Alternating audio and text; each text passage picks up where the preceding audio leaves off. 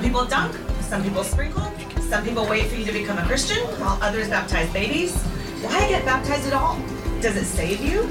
We're going to be unpacking all of that in tonight's mini TOT, featuring Oscar Villanueva, Team Believers Baptism, and Juan Carlos Martinez, Team Covenantal Baptism. Welcome to the showdown. All right, we're going to begin with Juan Carlos. I'm going to give you 10-ish minutes. So uh, take it away, sir. Great. Thank you so much. So, I think my, my approach to, to this question on, on baptism this evening will be uh, more, more like just as, as a pastor and how would I answer a congregant that would come and, and ask a question about whether or not infant baptism is something that they ought to pursue. And of course, it, it, the answer to that question, in, in, a, in a sense, is at the very least a summarizing of 2,100 years of redemptive history. And so we'll try to do that in 10 minutes. Uh, we'll, we'll see how that works. But uh, by the way, so I'll start by saying this that the Presbyterian position on this, we would affirm, broadly speaking, credo baptism. So it's really not, from the Presbyterian perspective, it's not credo baptism or pedo baptism, believer's baptism or infant baptism. It's the, the question is, so we would all, we would agree that when an adult uh, comes to know the Lord, that there ought to be a profession of faith and then baptism ought to follow after that. But the question I, I think we need to answer this evening is, in God's economy of salvation, are children of believers part of God's covenant community? And if so, should they receive the sign of covenant membership? Okay? In God's economy of salvation, are children of believers part of God's covenant community? And if so, should they receive the sign of covenant membership? So, now a question uh, I think that's good to kick that off is why are we condemned at conception? Right? How is this fair? Uh, you have David say in Psalm 51, for example, that you know, in sin did my mother conceive me. How is it fair that before we're born, or certainly at birth, we already carry the guilt of sin upon us, as Scripture teaches? Why is that fair? And then the, the flip side of that, of course, is how can we expect to be saved through the good works of another? I mean, read Paul in 2 Corinthians 5.21, For our sake he made him to be sin who knew no sin, so that in him we might become the righteousness of God. Right? So in both cases, whether it's our being condemned before birth, but also being saved through the perfect obedience that is required of us, but that we ourselves don't meet, but another meets on our behalf, how are either of those two fair? Well, I think the answer to that is covenant. Covenant is presupposed in Scripture. This idea that there is a federal head, a, a representative that uh, as goes with him, so it goes with anybody that is in, in his household, anybody that is united to him in some uh, significant way. And so, therefore, covenant is the hermeneutical key to understand, I would say, to understand the Bible, to understand redemptive history, certainly to understand this issue of baptism. And just, you know, the, the idea of covenant is sometimes uh, can be difficult to understand, but actually is really isn't. And we participate in covenants all the time. An illustration that I like to use with children, for example, when I'm trying to explain this concept, is that of a of a power company, right? If, if my kids arrive from school and they go into their rooms and they turn the light on, they flip the light switch, they expect that the light's going to turn on. Now, why would they have that expectation? They, they haven't done anything to deserve that light turning on. But the reason why they expect it is because they're part of a household in which their parents have entered into a covenant with the power company. The power company says basically this if you agree to these terms, if you pay us this amount, then we will offer you, we will give you, we will supply the power. And it's not just you who are paying, but anybody in your household will benefit from this. So that's great if you're a child because you haven't paid a thing and yet you can enjoy power. But the flip side is also true. If by that very covenant, if your parents don't pay, if they don't fulfill their obligations, then you too will suffer, even though in a sense it's not your fault. Right? That's a covenant. And, and so we all partake in covenants in various ways. Now, God relates to man by way of covenants. In uh, Genesis 2.17, at the very beginning of Scripture, we see that Um, there is a covenant, what's called in, uh, in, in, theo- in, theological terms, a covenant of works, sometimes a covenant of life. Uh, and, and this covenant of works basically is this um, God tells Adam, he enters into a covenant with him and says, if you, uh, if you eat, it's put negatively in the scriptures, if you eat from, you eat from the fruit of any tree, but if you eat of this tree, the tree of the knowledge of good and evil, then you will surely die. Now, there is a tree of life that is there, and in the context, not just of Genesis, but certainly the context of the, all Scripture, what it becomes clear is that that tree of life represents eternal life. And the, the flip side of, the, of that covenant is, of course, if there's perfect obedience by Adam, then he would be able to enjoy the fruit of the tree of life, and he would be able to enjoy eternal life. Of course, Adam fails in that, and he is condemned because of that, but it's not just Adam that is condemned, it's all his posterity as well. Um, we see at the end of, of, of, the Bible, in Revelation, in chapter 2, verse 7, we see Jesus uh, in, in, the vision of the, uh, or the letter to the church in Ephesus Jesus as the righteous one, as the second Adam who did fulfill everything perfectly, he promises to the one who conquers to eat from the tree of life. So we see that he has done what Adam could not do. The concept of covenant uh, from Genesis to Revelation is present and it's instrumental to understand the story of redemption. Now, of course, again, Adam sins, he falls, but God graciously, instead of just bringing death and, and leaving him in that state of death and his posterity after him, he enters into a, a, a new covenant, a covenant of grace with him. In Genesis 3.15, we see that what's known as the proto-evangelium, the first gospel. And what's promised there is that um, God promises that there will be one that is a, a seed of woman who will one day come and crush the serpent's head, crush the skull of the serpent. And uh, of course, we see that fulfilled ultimately in Jesus Christ, even at the place of the skull in Golgotha, where the cross you might see as, as a as a sword that is driven through the skull of the serpent, as he is that seed of woman that fulfills that promise of grace that is given there in the garden. Now, the rest of redemptive history, the rest of the Bible is simply an unfolding of this covenant of grace, of this promise that is given to Adam and Eve. Even as they leave the garden, uh, they who have been the only creatures in the image of God, they leave the garden now uh, covered literally in animal skin. They look like a beast uh, because of the decisions they've made, and yet graciously, God nevertheless provides a promise of redemption that is coming to them. The, the covenant of grace is given to us in the history of redemption in various administrations. We have the Noahic covenant, covenant that God makes with Noah and his family, the, and, and, of course a sign given the rainbow, uh, he will never again flood the earth. That allows that covenant of grace to actually unfold in history for that seed of woman to eventually come. We have the covenant, uh, the Abrahamic covenant. There's still all different administrations of the covenant of grace.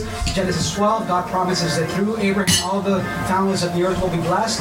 Genesis 15, a covenant is cut there, and the ancient tradition was that when, when a covenant was made, um, animals would be cut in half, and then typically the lesser of the two parties would walk through the cut animal skins to invoke a curse upon himself if the covenant was broken by, by him or by his household, his nation, etc.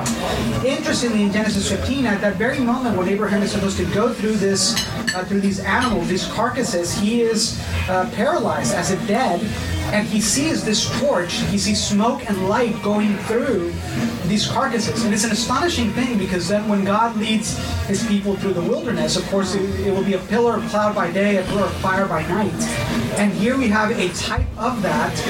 It is God himself who takes this self-maledictory curse, essentially saying, if this, if this covenant that I'm making with you is broken, I myself will take the curse no explanation is given, but of course, in the fullness of time, we see Christ on the cross becoming a curse for us, and that's being fulfilled.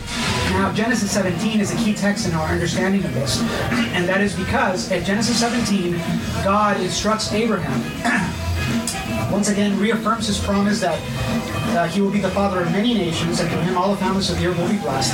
And he gives him a sign. He says that he and every male in his household Every male in this household, including infants at eight days old, are to receive the sign of the covenant, and that's the sign of circumcision. Interestingly, it is note, note the fact that it is a cutting of the foreskin. It is given to the male sexual organ. And I think that is significant because it is it represents this idea that um, through through Adam and his posterity, this curse of sin is is given Well, God in this very sign is representing that one is coming for whom this, uh, where the sin will be broken, this curse will be broken, and there will be, uh, the defilement will no longer be there. Abraham and his children are to receive it. Ishmael, interestingly enough, is the first infant to receive it. Ishmael is not a child of promise, and yet he receives it nonetheless because he's in the household. Isaac, of course, receives it as well. Um, uh, the Mosaic covenant uh, is, is after that we have the law being given. A lot we could say, for the interest of time, I won't get into that right now. The Davidic covenant, of course, the promise that through the line of David, uh, God will build him a house, uh, and that is a, a, a, royal house, and through him the King of Kings will come eventually, one who will keep the law perfectly, one who will reign uh, forever, sit on the throne forever.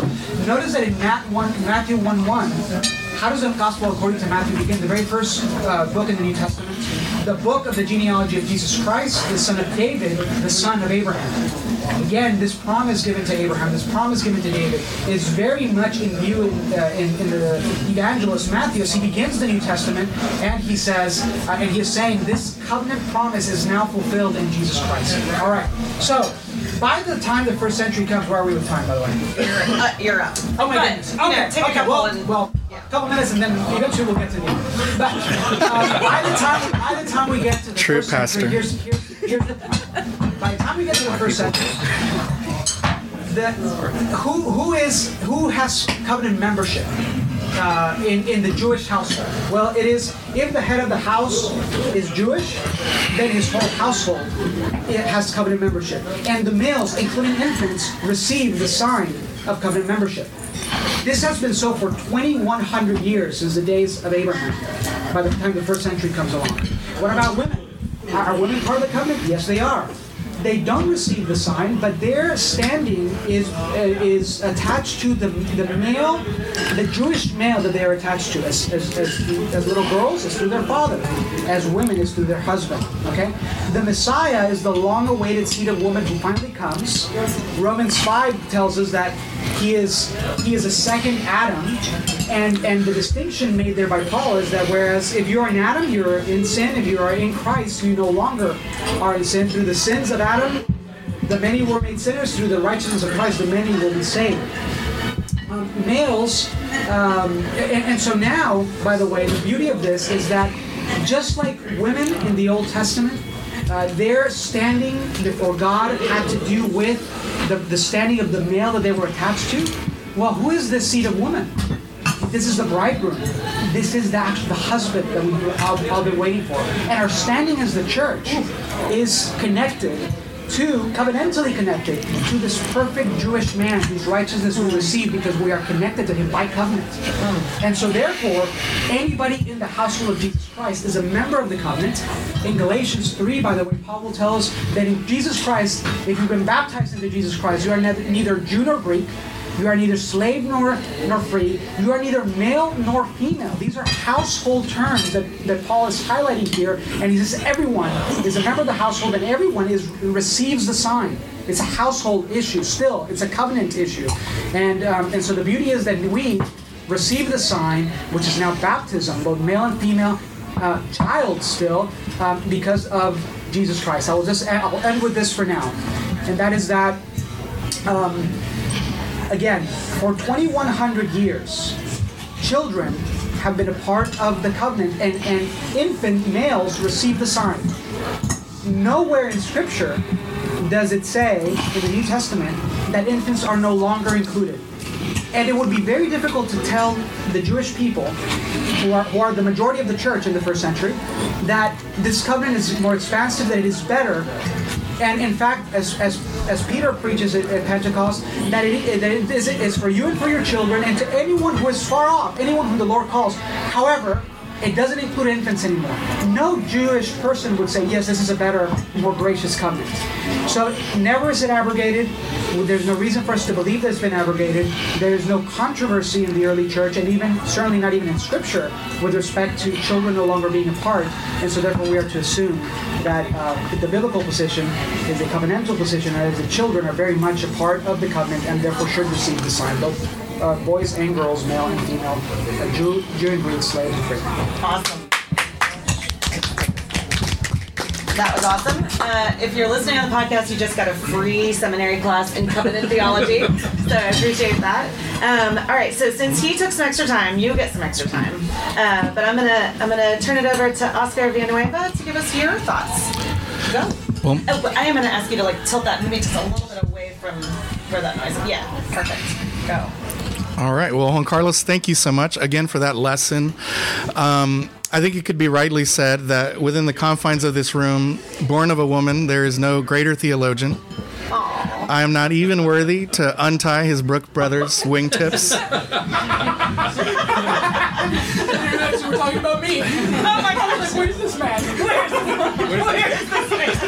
No, um, yeah, I'm not going to filibuster just with praise and adoration for Juan Carlos, but uh, of the people that I've been able to come across who really take their theology seriously, I definitely give my hearty amen to all your preparation uh, and really all your dedication to the sake of the gospel.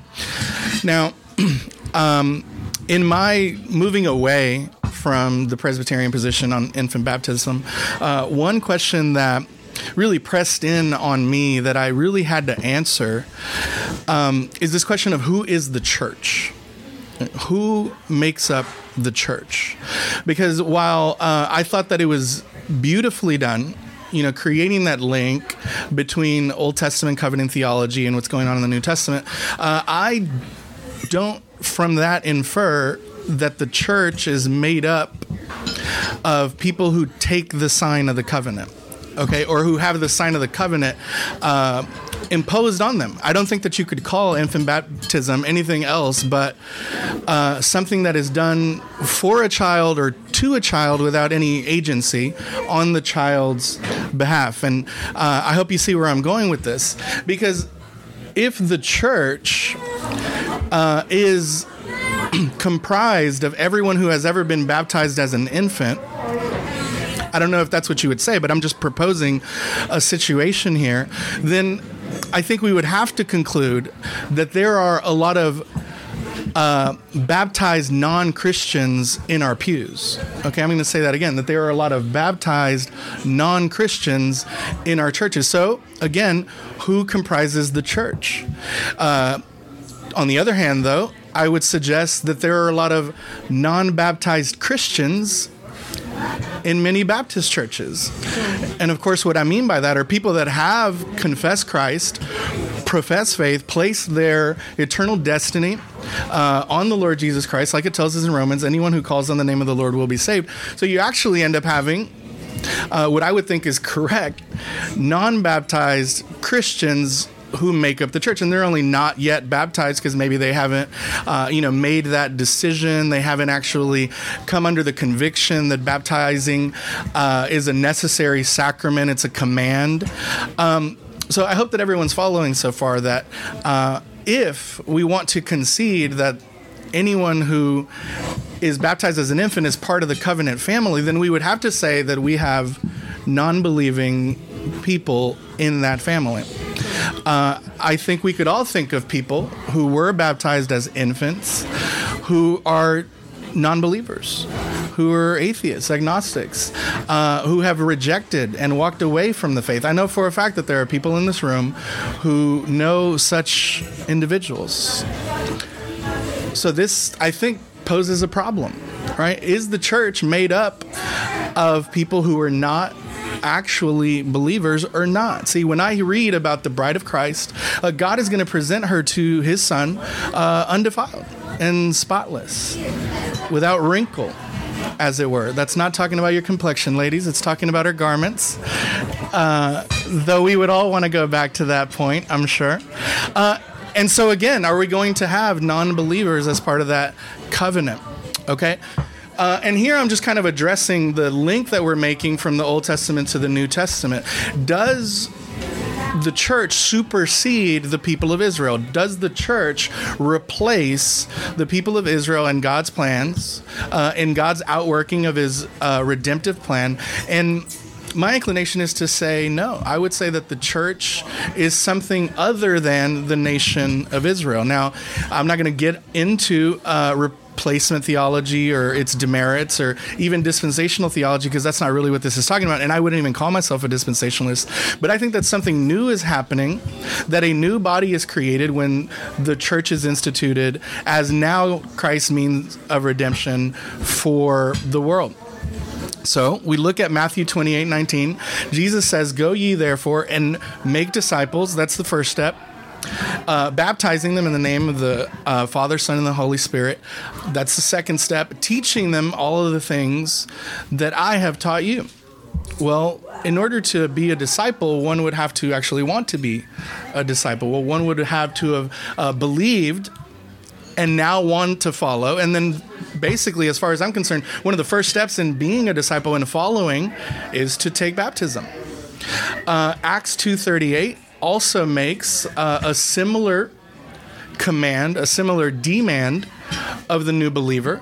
Uh, Peter is preaching to the Jews on the day of Pentecost, and after they've been cut to the heart, they respond by asking, What shall we do now? And Peter responds, Repent. Here's our first part, and be baptized for the remission of your sins, and you will receive the gift of the Holy Spirit, which I believe is the promise that is spoken of. Uh, and yes, of course, it does say that this promise will be for you and for your children and for those who are afar off. Uh, those being who afar off, I would say, are the Gentile peoples. But the children, I don't necessarily infer, have to do um, in that phraseology in that kind of vernacular uh, with children directly, unless those children can repent, of course, unless those children are to repent, but of generations and generations following. And you asked me, what? Well, why are you focusing so much, so specifically on grammar and order and words and these sorts of things? Well, because I don't hold uh, exclusively to a hermeneutical framework of covenant theology. I would say that my framework is just effectively the verbal, plenary, and scenario. Uh, verbal plenary inspira- inspiration of scripture that the words mean what they say they say what they mean and that rightly understood they're not going to ever contradict themselves uh, so i affirm that the New Testament does not abrogate the Old Testament. I'm not here doing some kind of Andy Stanley thing trying to unhitch myself from the Old Testament. Okay, that's not what I'm saying. All I'm saying is that a new thing is happening with the church that is not a continuation of the people of Israel. So let's look at the example of Christ. Christ himself was circumcised, um, the perfect Jew, one would say, but Christ still took baptism.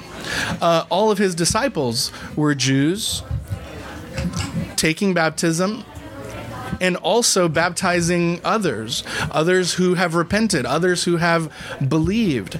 Also, I would suggest to you that the word itself that is used in the Greek, baptizo, um, if we were to look it up in a concordance, the very plain and literal meaning of that word is to submerge or to dunk, uh, to dip in, uh, and another word that I actually really quite like is to overwhelm. Mm. Okay, I don't know that anyone has ever been overwhelmed by a little splash uh, on their forehead or even a bit of a pouring over. Uh, but that overwhelming experience absolutely happened to Jesus when he came out of the waters. And then we uh, heard the Father's approval and we saw the dove come and rest uh, right above him. Uh, and so the formula, as far as order, to me seems that one believes. It's hard to repent without belief. And then one is baptized. And you go on to live out your Christian life in discipleship. Um, I also would look to the rest of the book of Acts, which is where we see the practices of the church. Now, here I would say that both Juan Carlos and I have to, on some level, try, and I think this is where you want to be very careful, try to make an argument from silence. Uh, I would charge that at no point can we uh, identify any infants actually being baptized or that it's described that way. Um, in the same way that I cannot 100% certify that no one in the household was of a certain young age where I could charge that they were all adults, right? But my view here is that we would have to be very careful not to make a huge leap one way or another, right? And so saying that this term household would necessarily imply that there must have been infants there, I think is a bit of a logical reach, a bit of a logical leap, in the same way that I think it would be a logical leap to say that there were absolutely none. So uh, let's call that a tie, if you want to call it that way. But then I would appeal then I would appeal to the book of Romans. And if you would allow me to read from my Bible quickly, We'll allow it. uh, the book of Romans in in chapter 6 verse 3 it says or do you not know that all of, of us who have been baptized into Christ Jesus have been baptized into his death but then what follows on that is we're also resurrected into new life and I would suggest to you that the reason why baptism is the perfect picture of us identifying with Jesus' death, burial, and resurrection is because we actually come under the surface of the water. So, signifying the death of the old man, right? The old man is gone. And now, as we come out of the water, we are identifying with Jesus' resurrection. Uh, and over and over, we see this language of into, being baptized into Christ, being, you know, identifying into Christ with his death, and so on. And again, you might be asking, well, why are you so hinged on these words? I think that words matter, even the very small ones. And for this, I would just um, give you a, an example. I don't know if there's any Catholics in the room, but A lot of former Catholics. but and again this is just an example of showing uh, how much individual even small words matter. The order of words matter. So wh- when i've spoken to students who are formerly catholic or, are still currently uh, they talk about the perpetual virginity of mary as a doctrine that is very near and dear to them. And you know without being too graphic i ask them why do you believe that well, it's just what we've been taught. And I was like, well, don't you know that Jesus had brothers? And so I might, I, I might show them where James identifies himself and Jude identifies himself. And as a matter of fact, in the Gospels, uh, the charge is made against Jesus. Like, we know this guy, we know his parents, we know his siblings. And so they would have to use uh, a translation of brothers and sisters that actually uh, means cousins as far as they're concerned, where I think that the Greeks had a word for cousin. And so I, so I speak to my students and I say, okay, listen, let me take you back a little bit.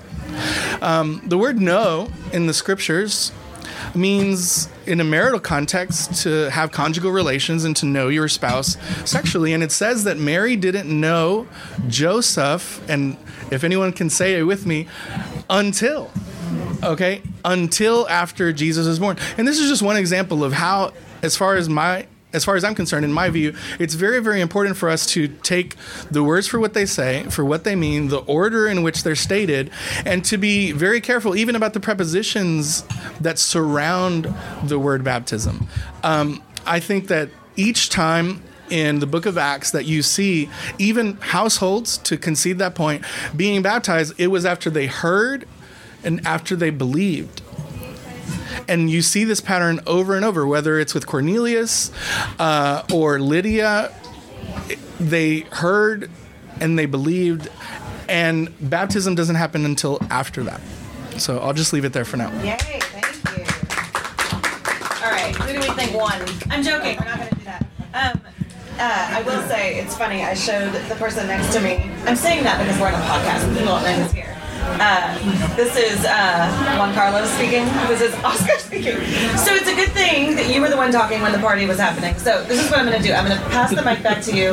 I'm just going to let you guys kind of go back and forth a little bit. If I notice, I don't think this will happen, but if I notice one of you is really hogging the mic, right, I will step in. But you guys love each other. So um, Juan Carlos, I'm going to ask if you want to maybe start by some things that you heard Oscar say and kind of push back or ask questions, and then I'm just going to let y'all go for as long as I want to until we decide to move us along. Sound good? 10-ish, 15 minutes, something like that. Okay, here you go. Sounds great. So you got to eat the mic as well. Yes. Yeah. Thank, thank you, Oscar. I think that, that's, thank you for your very clear presentation. So I think you, you asked a great question. Who makes up the church? And, you know, interestingly, it's, it's a different, it's phrased differently, but my, my question when I started my uh, statement was, are children of believers part of God's covenant community? And if so, should they receive the sign of covenant membership? Not exactly the same thing, right? Who makes up the church? I was asking, are children of believers. Okay, and so those are two different things, and, and certainly in the way that's understood uh, in Reformed theology. In Reformed theology, we make a distinction between the visible church and the invisible church. The distinction is that the visible church is the church of is the church that we see, uh, the church that that is made up of believers and their children, um, and, and who, who, who profess those who profess faith, I should say, those who profess faith in Christ and their children. There are some of those, even those who profess faith, uh, who are not actually believers, uh, and, but but they still make up the visible church. The invisible church uh, is the distinctive is that it, the invisible church is those who actually believe, and of course we can't understand the discern the heart uh, of people whether or not they believe. We have reason to believe both both God does, of course, and we ourselves can have assurance of our salvation because the Spirit bears witness with our spirit that we are children of God. So we are heirs. So we can have assurance of our own salvation, but not the salvation of another. So that that being said, then um, your your objection, um, Oscar, with respect to you know we know a lot of infants who or a lot of people who might have been baptized as infants who then apostatize, who then don't believe, and that's that's a problem for the church. Well, isn't it true though that we also know a lot of adults who are, you know, who are baptized as adults and then apostatize. Um, and therefore, it may be a difference in number. You might say, well, yes, but there's more infants, more more people who apostatize who, who were baptized as infants than those who would, uh, you know, be baptized as adults. Would you not say that the problem itself, though, because there's certainly many that we would all know that were baptized as adults, that that particular objection would apply both to Baptists uh, and to Presbyterians, um, and, and so therefore, wouldn't that objection at face value then be invalid? What, what, what do you say to that? Um, yeah, I don't disagree that there are um, people who would profess Christ, right? Jesus himself says that many will say to me on that day, Lord, Lord, uh, did we not cast out devils in your name? And so on. Uh, I think we know the scripture, but Jesus is going to say to them, Depart from me, I never knew you. Uh, I think my my reason for bringing up that particular objection is to to say that I don't yet have kids, um, whether I have kids naturally or otherwise. I am going to impress upon them the absolute necessity of taking ownership of their own faith uh, and not uh, have them somehow be, and here I'm not just talking about Presbyterians because there's people in Anglican communions and uh, Lutheran and even Catholic communions who, on some level, because they're I would suggest poorly taught or just haven't really uh, taken ownership of their own faith in, in study and in practice, uh, who are unfortunately under the impression that they are in the family, in the body of Christ, and saved, as it were. Um, I mean, both of us having grown up in, in a Catholic context, or at least being uh, baptized into a Catholic context, you, you have, for a dearth of explanation, unfortunately, people who would stake their claim of salvation or being in the family of God or uh, belonging to Holy Mother Church as effectively just the fact that they were baptized when they were younger and they continue to do the sacraments and so on, but they never actually took ownership of their own faith. And um, I just think that it's a it's a dangerous proposition for the child and also a, a potential setting oneself up for heartbreak when the child does walk away. Because uh, then it would suggest to me, like, well, what did we do that for? Um, baptizing them as an infant rather than to perhaps dedicate them or consecrate them uh, and teach them and raise them in the admonition of the Lord. Uh, without necessarily bringing in covenantal language, because to me, covenants are binding, uh, especially if they're unilateral, coming from God and so on. Uh, and there's just an extra level of seriousness and weight that happens with such a powerful sign. I, you would say that it's a sign. Uh, Anglicans and even uh, Catholics would say it's actually a seal. yeah. A seal. You would say it's a sign and a seal. Yes. Uh, would you say that the seal is only like re- retroactively applied or only retroactively discerned and understood? How would you go about that? Seal in the sense that it, bear, it, it bears the stamp of God's authority. Um, so it's seal in that sense, right? Like kind of signet ring And so, seals it. So in other words, this is a this is a sign that is ordered by God and that is effectual in God's own timing for salvation. If that child, let's say in the case of an infant, grows and, and, and does indeed manifest faith in Christ, um, it is effectual to salvation, or it is effectual unto judgment in the sense that having having tasted of the of the um, graces of being part of the church, if you then reject that, then there, there will be consequences for that. But it's always effectual in God's timing, whether for salvation or for judgment. Yeah, I mean, I think we have a totally different interpretation of those passages in Hebrews, which I think is what you're referring to, Hebrews 6. I think, Oh well, Hebrews six or Hebrews ten with respect to people walking away. Yes. right, right. Um, yeah, I mean, I'm even just hearing it out loud, I'm, it, it definitely like stirs my spirit in a way to say that it's both a sign and a seal, because um, in my view or in my interpretation of that language, if God is sealing something, um, then sealing him with his insignia, with his name, like we are sealed with the Holy Spirit, and it's the power of the Holy Spirit that's going to resurrect us and unite us to Christ when Christ comes back. And so, to use the language of the seal to me almost feels like it, it, it has a dual purpose in a, in a way that I don't see in the in the in the text, and that. I would rather think of it as an unsealing. Well, can I ask you this question? Go ahead. It's- It's related to it.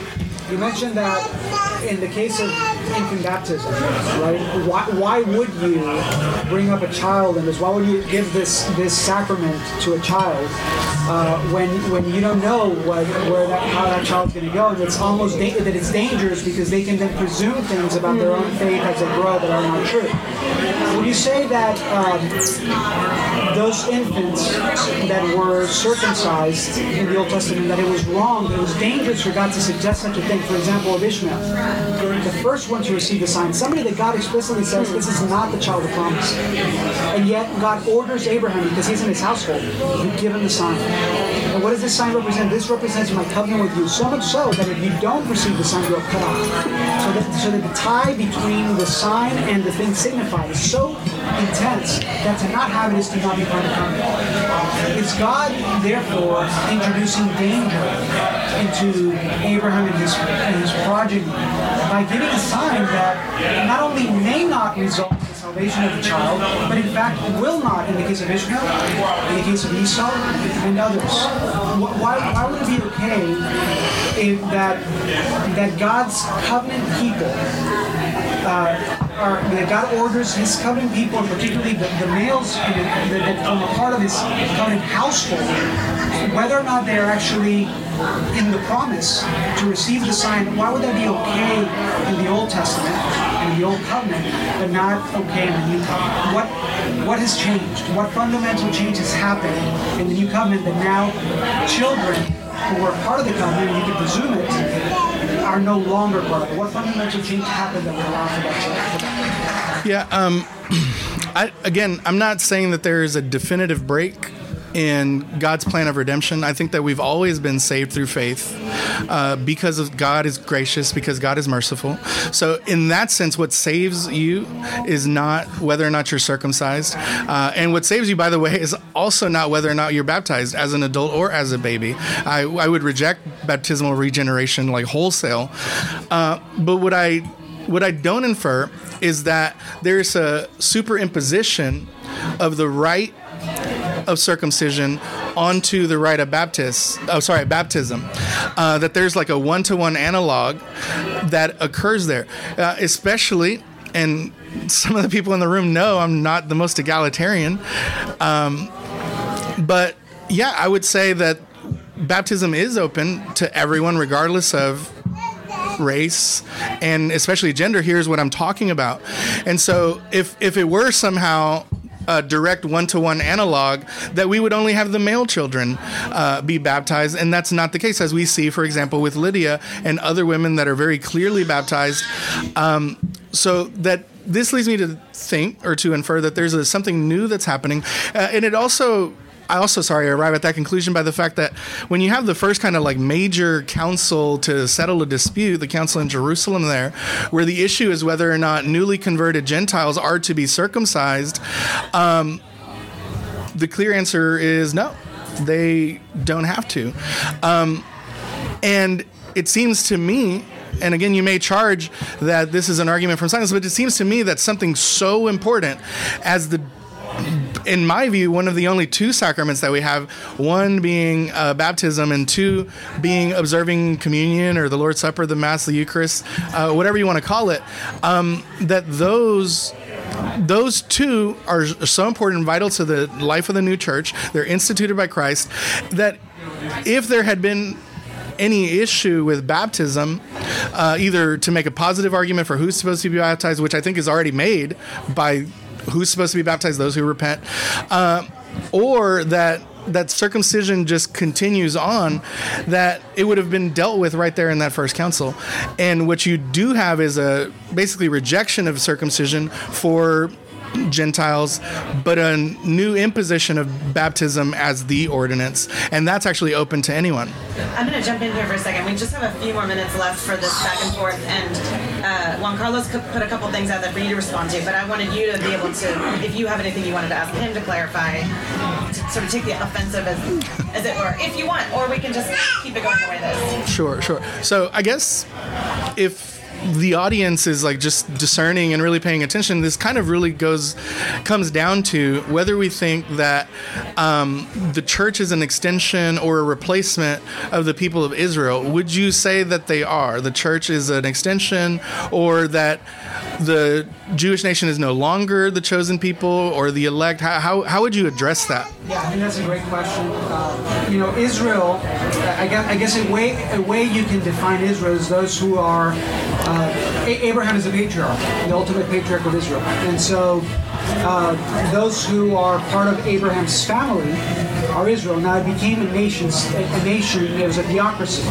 Right. So there's aspects to the state of Israel, to the nation of Israel, that that came to an end, you could say. But but there, the, the tie of the people of Israel was to Abraham. Paul, I think, it gives us a very helpful answer to your question, which is a good question. But I, I will I will agree with Paul here. So in Galatians three, beginning with verse 25, Paul says this. But now that faith has come, we are no longer under a guardian. For in Christ Jesus you are all sons of God through faith. Now Israel, of course, was it, it, God calls Israel my son in the Old Testament. But here he is saying you are all speaking to Gentiles. You are all sons of God through faith.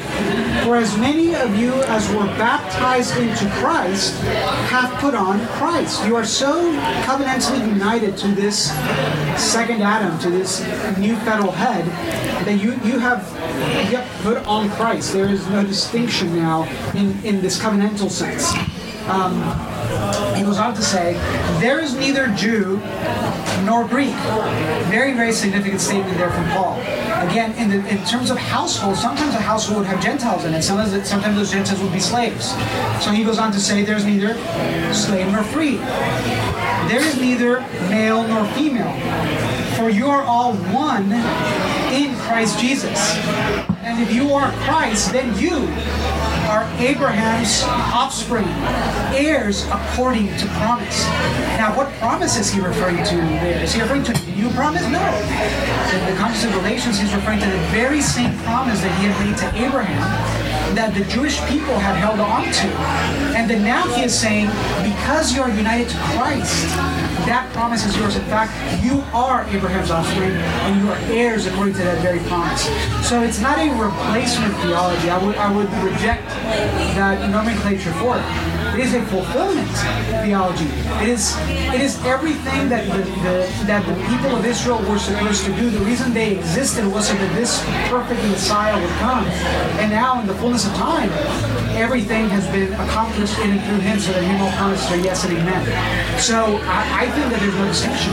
I think that whether you're, you know, these these categories that we have today, with respect to ethnicity, for example, are completely foreign to the text.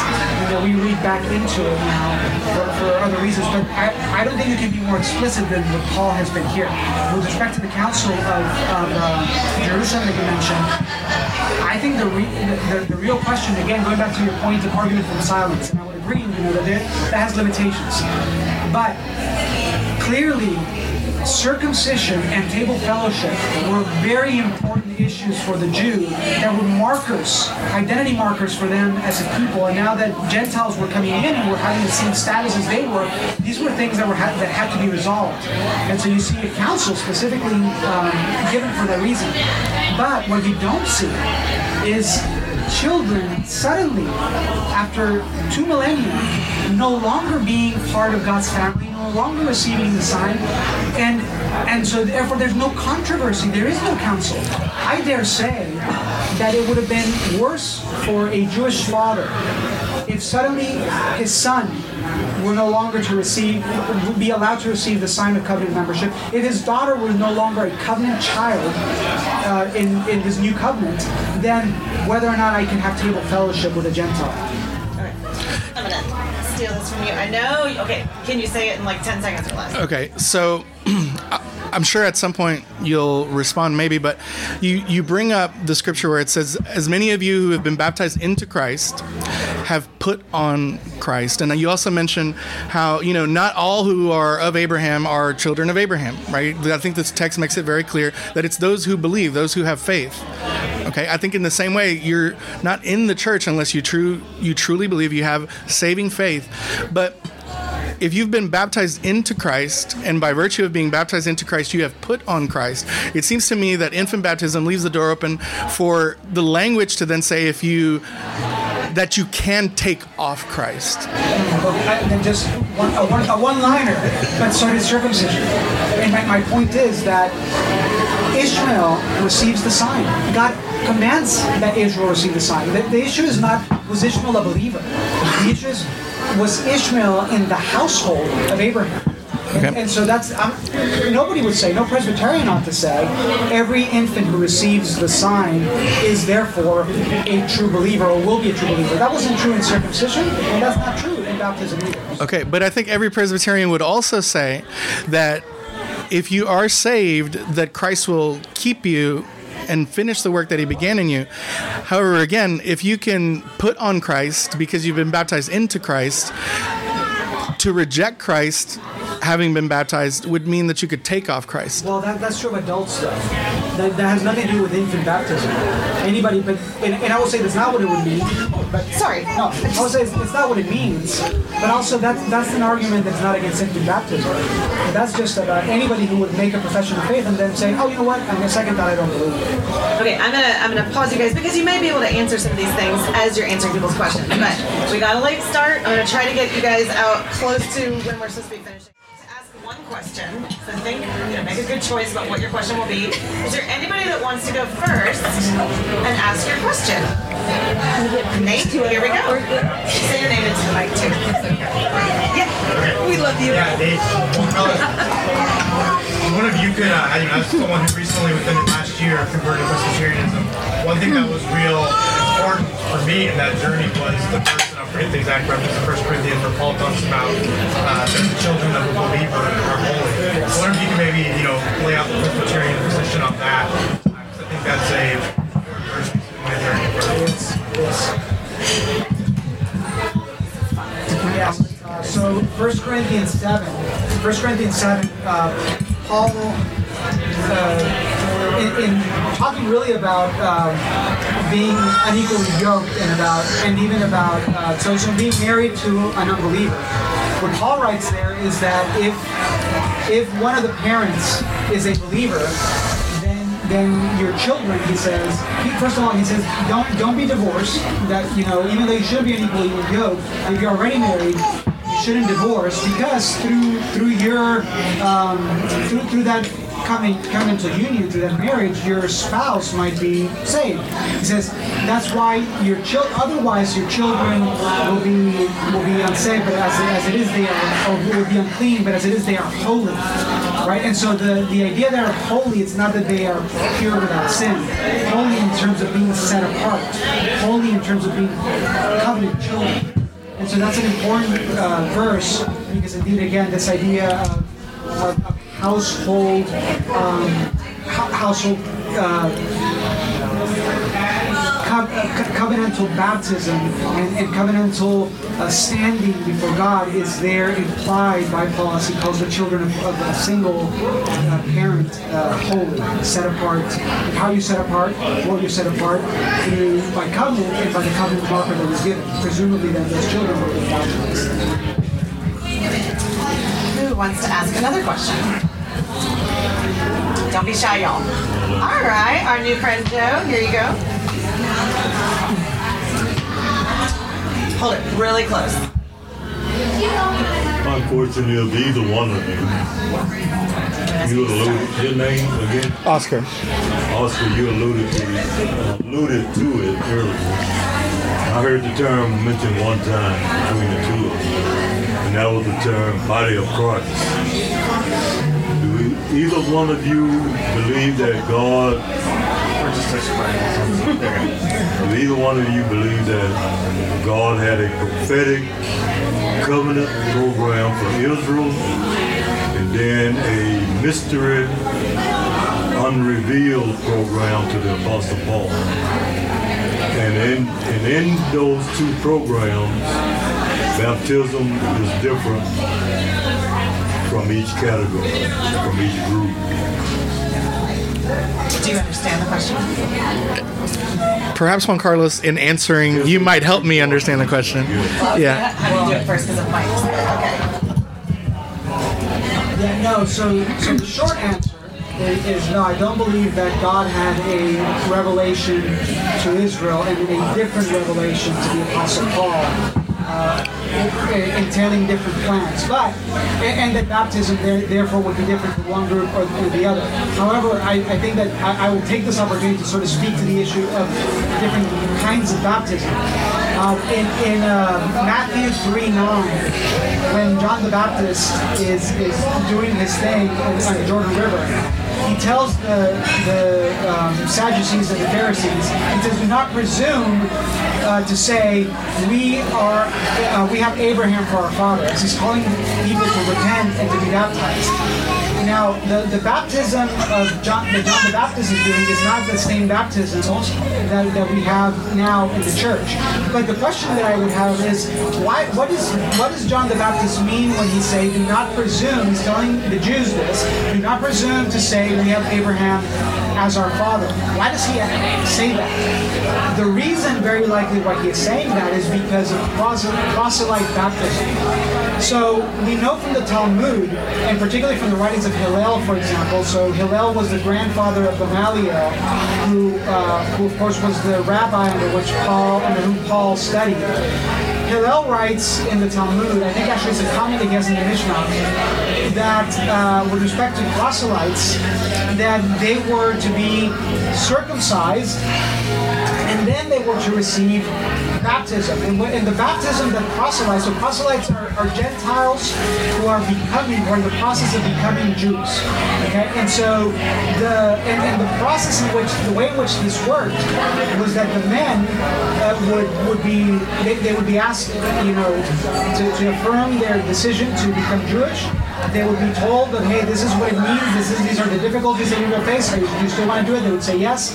And so then they would be circumcised, and then they would be baptized. And the baptism would be, the baptism would be a, an immersion that they would go through. And, and what it would represent, it, it was this cleansing of, of, the defilement of death, essentially. Uh, if you were a Gentile, then you were spiritually dead, and you would be you would be cut off, you, you would be circumcised, but then the defilement had to be removed. It was through these cleansings. Now, here's how it's interesting. Infant males of these Gentiles also would follow the same process. They would be circumcised, and then they would be washed, as it were. Women would also be washed; they would be baptized. Both adult women and uh, and uh, infant women would also do this washing, uh, which is called the baptism. Now, this is this was the pro- this was the practice for conversions into Judaism from Gentiles by the first century. And uh, so when John is now saying, repent and be baptized, this is something that Gentiles could do. This is why he says, don't presume to say to me, you are, uh, we are, we have Abraham as a father. Other words, this doesn't apply to us. Um, so there was a different kind of baptism. The baptism of John is, is, is an Old Testament kind. He, John is the last prophet of the Old Covenant, and he's doing a baptism that is different than what we experience uh, in the New Covenant, uh, which I would of course say is, is a replacement of, of circumcision. And Paul would uh, intimate that much, I would say, in Colossians 2.11. I always thought the baptism that you were talking about, where someone was Jewish, was the mikvah.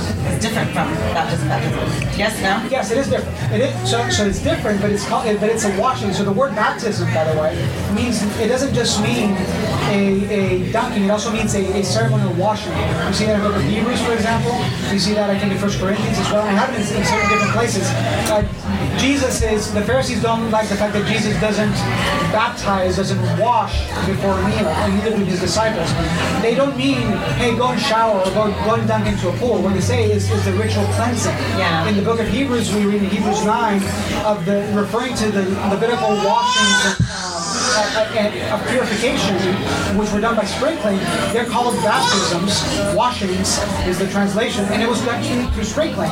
So it, it, even though the, the, the typical meaning of baptism does imply immersion and overwhelming unity, as Oscar said, it doesn't always do that, even in the Bible. Uh, it does imply ritual washing, and sometimes it's through sprinkling and pouring. Awesome. Okay.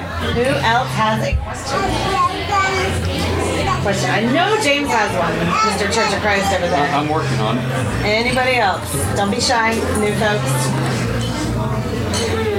Beth? Yeah, I saw you took a break. Take it from me.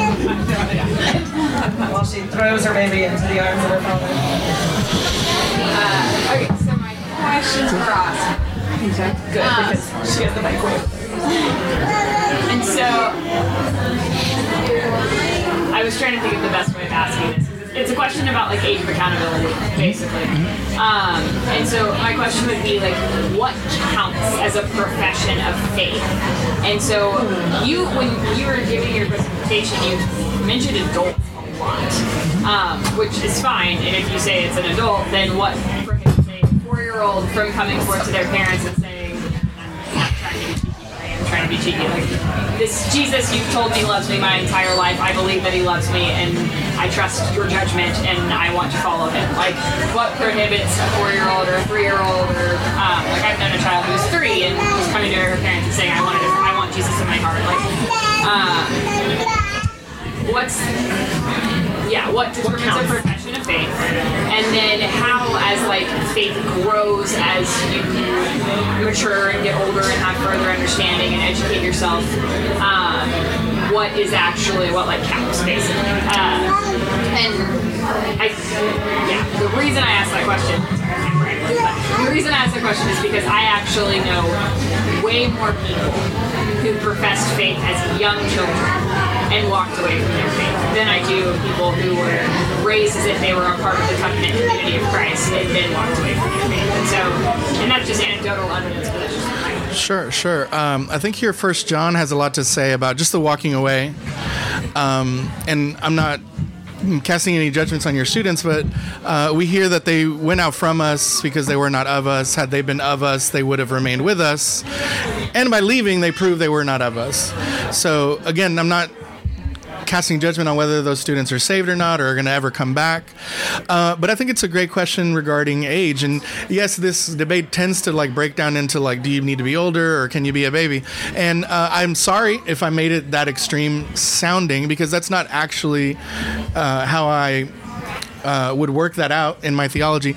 Um, I would go back to the fact that it's a command right? First to the disciples to go and make, to the apostles to go and make disciples, baptizing them, teaching them, and so on. So here, obviously, you you infer that they can respond in faith and can then learn and be discipled. But also, Acts 2 tells us repent, be baptized. So that is actually where I would key in to answer your question is what is repentance? Uh, repentance is a turning about right? You're heading in one direction, and you turn and you head in the other direction. So we are being pulled uh, towards sin by sin, by our sinful nature, at least um, in my soteriology. And to repent is to make a clear acknowledgement and a confession that, Lord, I've been doing things my way. I'm wrong. My sin separates me, Lord, from you, and I have to make a turnabout and now get on your program, as it were. This takes um, sufficient reasoning capacity. And I think one of the sort of pre-existing conditions to repentance is an awareness of sin, a clear awareness that you have offended a holy God, that your sin separates you from being able to enter into his presence, and to repent is also a confession and a contrition. Uh, effectively asking God for his mercy, asking him for forgiveness and for him to save you. So I don't uh, for one second deny that there could be some very mature four year olds, five year olds that could make such uh, a grasp of their sin, could truly understand that there is a a gap that must be bridged, and that in in order for that to sort of like instantiate itself at least in that person's life that that first component is repentance. Now i would also say that it's a gift of that it's a gift by the holy spirit and that also even uh, faith is a gift of the holy spirit. That's neither here nor there. I know we disagree on at least that. But this the person must be able however old he or she is to reasonably repent based on an awareness of sin. And and i think that can be sussed out with basic questions. I mean, Jesus himself says, don't keep the children from coming to me. He loves them, obviously. Or that uh, we must become like a child, uh, or else we can't enter the kingdom of heaven. So, uh, again, for the listeners, I never wanted to put an age on it, but I definitely want to put uh, a capacity to reason such that one can repent because of our awareness of sin and of God's holiness. Awesome. James, you up? You ready? You want me to do this one or that? Oh, yeah, just talking to that. That's great. Let me know when. It's coming up here now. Okay. Does church church history explicitly demonstrate the baptism of infants? Can you start over and be a little louder? For everyone in the Like. Oscar Okay. Loud. Oscar. Oh wow, that's impressive. Okay, does church history explicitly demonstrate the baptism of infants as a widespread practice pre-Nicaea? With Justin Martyr writing, there is pronounced over him who chooses to be born again and has repented of his sins. And Tertullian, if anyone understands the weighty importance of baptism, he will fear its reception more than its delay. Sound faith is secure of salvation. Does this not show believers' baptism? Say just the first part again, the, the question.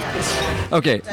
Does church his- history explicitly demonstrate the baptism of infants as a widespread practice pre Nicaea?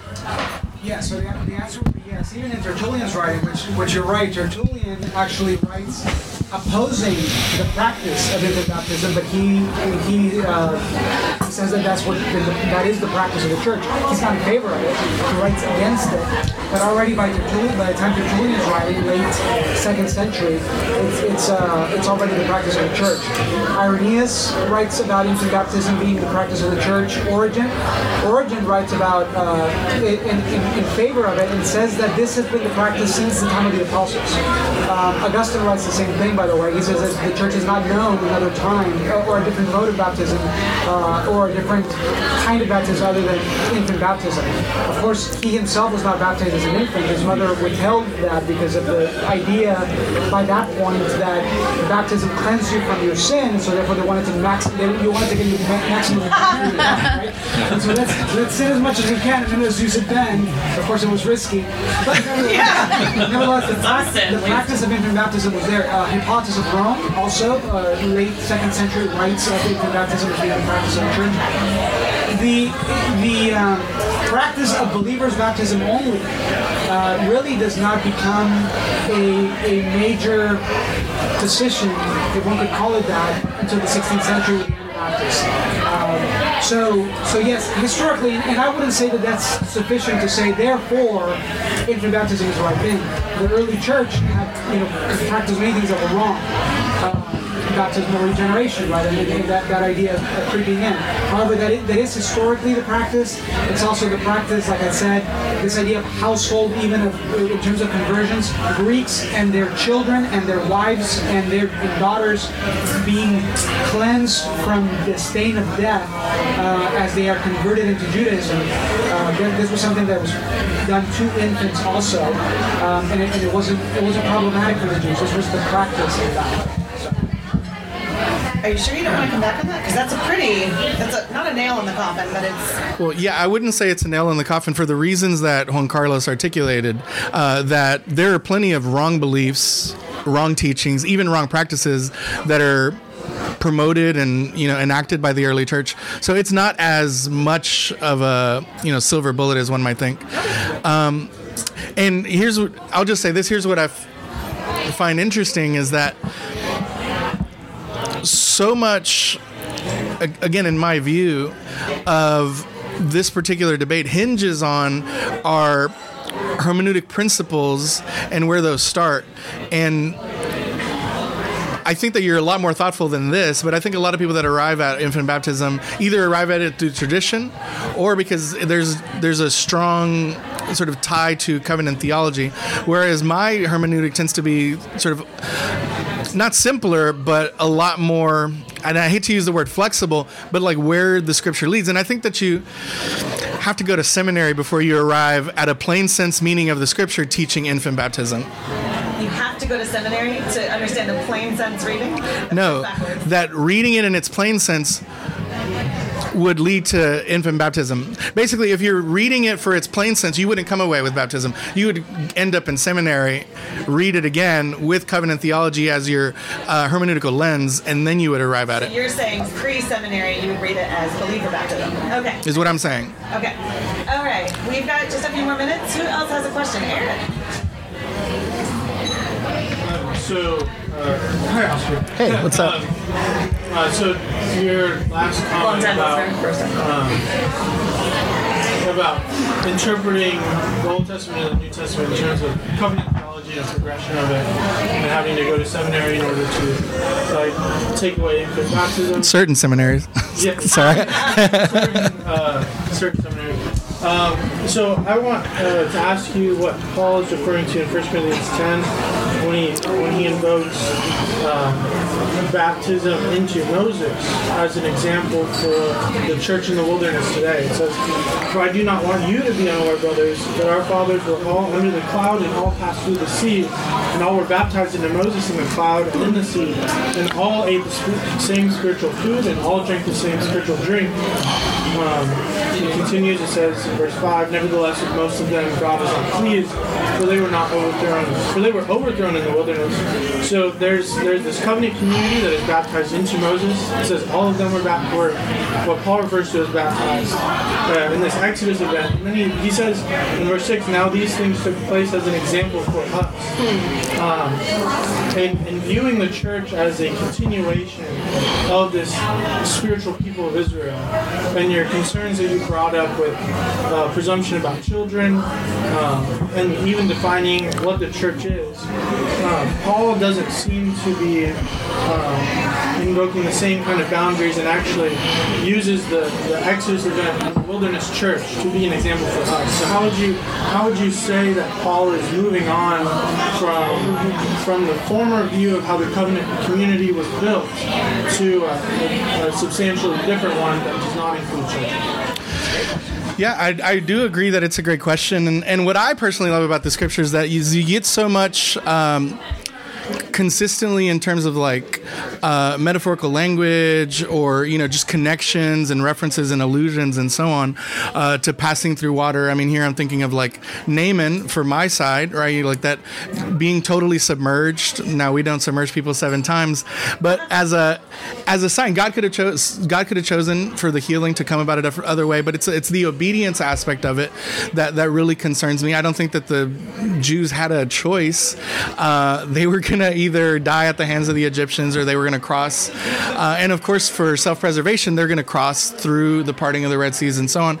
Um, so i i personally don't see like that wholesale saving of the Jewish people as a, as indicative of that anyone who's baptized is saved.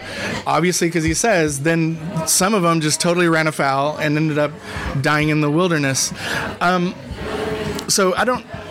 I, I guess I'm not making the same connection that you seem to be making, uh, but and I promise I'm not just trying to evade the question, but in, in other places that talk about uh, baptism and what that does, I'm here thinking about Nicodemus in John 3 and how he tries to approach Christ with a question about, you know, really he's approaching him with flattery and he just comes out and says, You must be born again, right? And then Nicodemus maybe cheekily asks, Well, how can a man, a grown man, which he is, uh, not to be graphic, but go back into his mother's womb. Um, for a second time. And then Jesus, again, suspects that he's just trying to be ironic and he says, No, you must be born again of the water and of the spirit. So the to me, the new birth happens upon profession of faith, and then the next step, so to be born again, and then the next step is of the water, and then of the spirit, which is the same order that we see in Acts two thirty eight. Um, and that this again is is a gift, and this happens after the profession of belief. Uh, I don't I don't think that the people who were to survive or to live uh, at the moment of the Exodus crossing the Red Sea really felt like they had a choice. Um, I mean, I could keep going, but I've, I've I feel like I've addressed it at least in the way that I understood the question. Yeah, so I, I would say that that's a, a great text uh, to bring up there. Not, the least of which is because it includes the word baptism, not used in the in the way of overwhelming or being uh, immersing. They they they're baptized into Moses in the sense that they are they, they are set apart for the law, right, which is what Moses represents.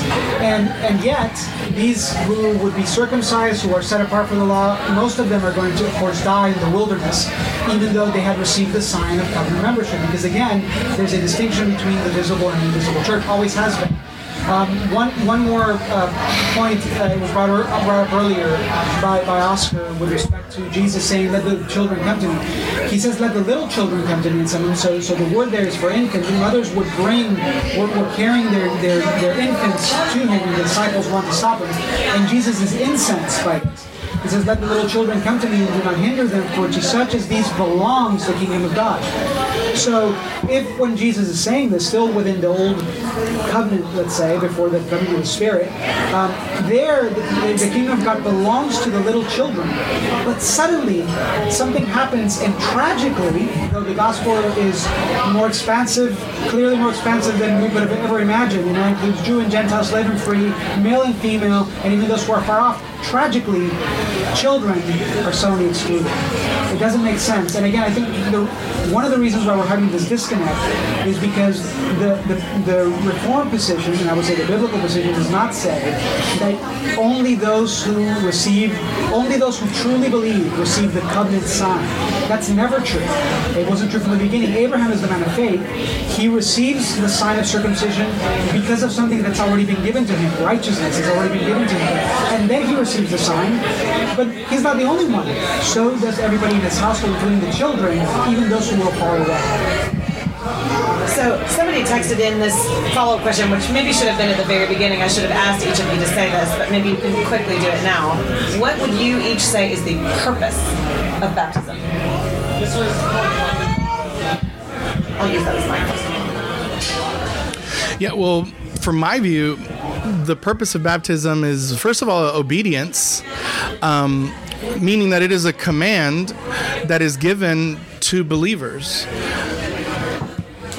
So, first of all, you are baptized because you believe, because you have made a public profession, because you now identify with Christ. And secondly, it's to create a picture uh, of Jesus' death, burial, and resurrection, which again in Romans is outlined. Uh, or sorry, in Romans, that connection is made very clearly that you identify with his death in your submersion, and you identify with his resurrection and new life in coming out of the water. Uh, so it, it fulfills both of those purposes. It doesn't save you, um, but we do obey when we believe this command, this demand of the Christian. Would uh, I would agree. It's a sacrament that is given by God, commanded by Christ, Matthew 28, uh, and and is, it, even though it itself does not represent salvation, like circumcision did not either, uh, it is it does represent an ingrafting into the covenant community here, an ingrafting into Christ, just like circumcision did in the Old Testament, and uh, therefore uh, it represents being part of the household of God covenantally. He is not truly certainly covenantally, and, uh, and so so therefore anybody who is in that household is to receive that sign of baptism, just like males obey the sign of circumcision. Okay, we're gonna do last call like they do at a bar. Anybody? No, I'm joking. I see your name. Here you go. Say your name. Uh, Noah, I have a question for Oscar. Uh, it seems like immersion is a big thing in your framework, right? Like that's a point you keep hitting. Um, the Greek, the Greek Orthodox fully immerse the infants that they baptize. So now, now you might just answer like, well, it's just part of uh, like, like, kind of, no, like a, you have a wide array of points that you're making, and if one group doesn't adhere to, like, doesn't do the thing that you say they shouldn't do, right, sprinkle, that's okay because there are other theological problems in the practice. But I'm just wondering, like, does that change anything for you if an infant Baptist were to immerse their child? And also, for children, like, little bit of water could be a lot of water. For sure. Yeah, I mean, I would say that in that regard, they're doing it better. uh, in in that regard, but it's not so much that I'm like really committed to immersion, even though that I am, uh, but that it always comes after repentance. In the various places that I see it in the Book of Acts, uh, especially in the Book of Acts, uh, it comes after repentance. So if, if I'm going to have a sticking point, whether it's immersion or does repentance have to come before, I'm going to weigh more emphasize the repentance as opposed to the mode, though I think immersion is more correct theologically speaking. All I picture when you were talking about that is people that, you know, after like hours after the baby's born, put them in a swimming pool because they're supposed to just naturally know how to swim. Like, and you're baptized also. Okay, so guys, we're we're wrapping up. I know not everybody asked a question. If you're dying to ask a question, you can always ask after we're done. But is there any maybe one last like I'm gonna scoot in under the wire and ask? Yeah, Hugo. Is it, is it possible Oh, here we go. that you're both correct? Oh, I didn't say both wrong. No, you're both correct. And that it has nothing to do with water, but the immersion is in the Word of God. And it's happening during it, it as a child, as a new believer, as a, as you're being immersed by your parents in the Word of God. I mean, yes, we do have examples of, of immersion and of water, but does it does it always mention water? Sometimes it says fire. I, um I would say lots of things are possible. Certain things are less likely. I think it's less likely that we're both right. Um, and and and only because there's there's too much biblical data where we are where we have baptism modeled for us especially in our Lord and Savior Jesus Christ. He goes into the waters of baptism, and we just have too much history and too much textual evidence to say that it's it's it's something that we can disregard and not uh, have as part of our sacramental worship. And, and we're just yes, I would agree. I, I, I don't think that we can we can we can both be right given that we're at, at certain points. I think we both agree. At many points, in fact, but the distinctives, of course, are different for that very reason. Even the going into the water, I would disagree. Right. So the, the, the word for into there doesn't always mean go into in terms of immersion. Uh, you can you can go into uh, in terms of position, go go down into where the actual water is, but it mean you're immersed in it. The, the uh, Philip and and um, the Ethiopian eunuch, for example, they're in the Negev in the desert, and they find some water there, and they both go into the water uh, and, and are baptized. It doesn't necessarily mean that they immerse, uh, that they both would immerse. Uh, it could very well be sprinkling or pouring, but in, in, in my perspective, and I think maybe even in Oscar's, the mode of baptism, even though we might say we might prefer, well, in the case of Oscar, I think immersion is the best way. I, I, in my in my in my uh, position, if you're immersed or sprinkled or poured, that's less important than whether or not there's water. I, I do think that the biblical um, description of baptism is one in which water is always either explicitly given or presupposed, and so to change the the, the, two elements that must be there are it must be in the name of the Father, the Son, and the Holy Spirit and it must be in water must be the element that is used. Uh, that's that's the the Reformed and Presbyterian position. Ter- and I'll, just end with this. There is another sacrament, of course, and that's the sacrament of the Lord's Supper. And there we would say, because of what Paul writes in 1 Corinthians 11, for example, there's an age of discernment there, not an ex- explicit age given, but you must discern the body. And there is a um, admonition against taking it unworthily.